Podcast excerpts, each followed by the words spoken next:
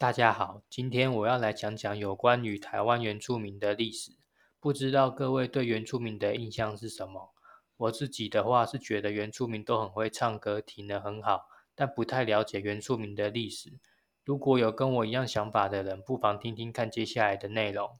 据说台湾原住民最早可以追溯到三五万年前，这些人被认为是旧石器时代晚期的人类，但只留下些许的残骸，我们很难推想这些原住民的生活面貌。然而，距离现在六七千年前，台湾海岸出现一些新石器时代的人类，留存一些遗址，学者称之为大粪坑文化。这些遗址的主人可能属于南岛语族，也是台湾目前部分原住民的古老祖先。他们在台湾居住了几千年，直到十六、十七世纪，台湾的原住民面临了前所未有的巨大挑战。强势的族群在此时纷纷来到台湾岛。这些外来者有的来自中国、日本，更远的来自欧洲的西班牙与荷兰。这些族群先后带来新的物质文化与思维方式。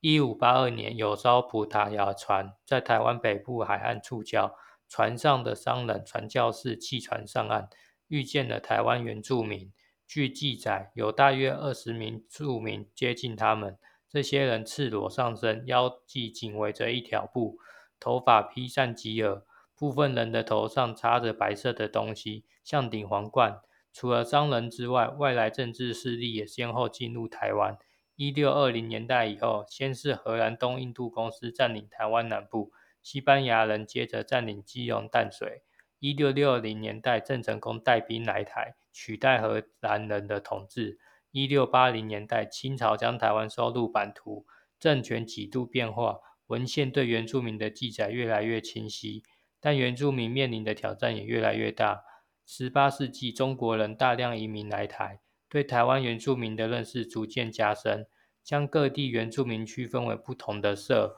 根据原住民的自称或居住地点赋予社名，如北投社、大基隆社、新港社。同时，又根据原住民是否归降清朝，分为三种：熟番、规划生番、生番。另外，也以居住地的不同，分别称之为平埔番或高山番，意思是住在平地或山地的原住民。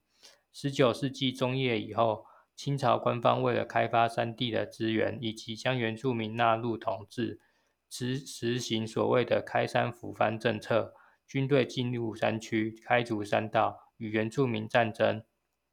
部分山区原住民被迫归降，接受汉文化的教育。一八九五年，日本占领台湾，到一九二零年间，台湾原住民先后发动一百五十余次的武装反日行动。后来，一九三零年爆发雾社事件，导火线是原住民在举行婚礼中想要向日本警察敬酒，但遭到日本警察拒绝，并发生冲突。事后，头目莫莫纳鲁道带着族人向日本警察道歉，但日本警察不接受，并扬言举报上级。由于当时殴打警察是一项很重的罪名，因此原住民心生恐惧，并打算先下手为强，才策划了这次行动。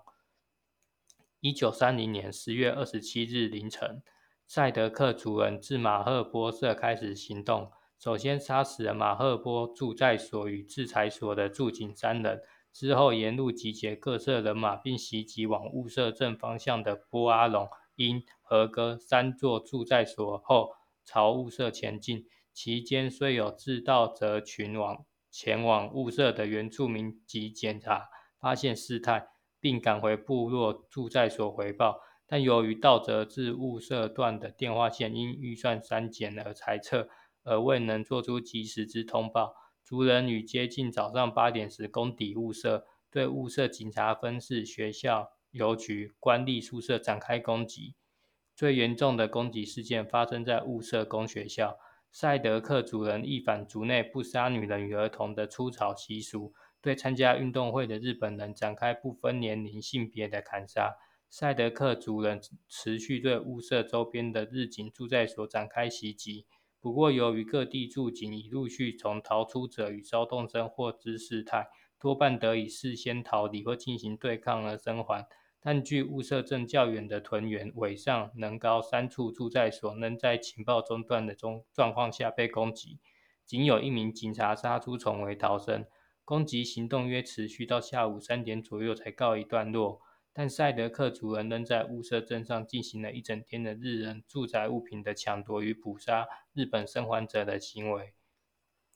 后来进入双方交战的阶段，虽然日军在进入雾社后曾遭到原住民的骚扰性攻击，但抗日部落族人的主要战略是利用山居天险，分成塔诺湾及马赫坡两条战线与日军对抗。塔诺湾战线与由和科和歌社头目塔达欧诺干率领，马赫坡战线由莫纳鲁道率领。然而彼此间并似乎并未建立明确的指挥系统。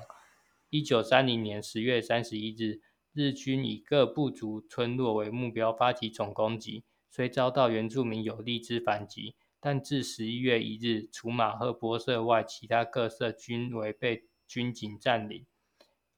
军警占领，塔达欧诺干也战死。抗日主力退到马赫波社，其余散在各西溪谷。十一月二日，马赫波社也被军警占领。此时，原住民完全退入山中，大部分退至马赫波、塔洛湾两溪溪谷，利用悬崖绝壁的有利地势与日方作战。十一月五日，台湾军。台南安达大队第三中队在马赫波社东南方高地附近与赛德克族人爆发激战，两小时的战斗中，受到十五人战死、十三人负伤之大损伤，原住民方亦有伤亡。莫纳鲁道次子巴索莫纳于此战身负重伤，痛苦万分，最后由族人为之借错。由于此战伤亡过大，且原住民已退至素有天险之称的马赫坡绝壁。日方因此改变策略，改以防线封锁、炮兵炮击以及飞机投掷炸弹方式对岩窟进行围攻。由于起事时秋季农作大多尚未收获，村落也遭日军攻占，起事的原住民很快就陷入粮食不济的状态。对日方的反抗活动自十月中旬规模日渐缩小及丧失组织性，许多起事的部落。的俘虏不愿拖累战士，与起事及包围期间，循传统与锯树下致意。残存者则在日军飞机空投劝降传单的宣传战攻势下，陆续向当局投降。至当月下旬，仅剩下数十名原住民能潜伏，以游击战方式苦撑。日方也在月底宣布任务达成，并撤走大部分军队，进入残底扫荡阶段。至十二月二日，日军台湾军司令致电大臣，表示参与镇压雾社事件的日军部队已经全数撤退。看完这段原住民的历史，让我发觉族群与族群的磨合是需要付出代价的，而且不管经过多久，伤痕可以恢复，但心中的痛是无法抹平的。我的报告到这边结束，谢谢大家。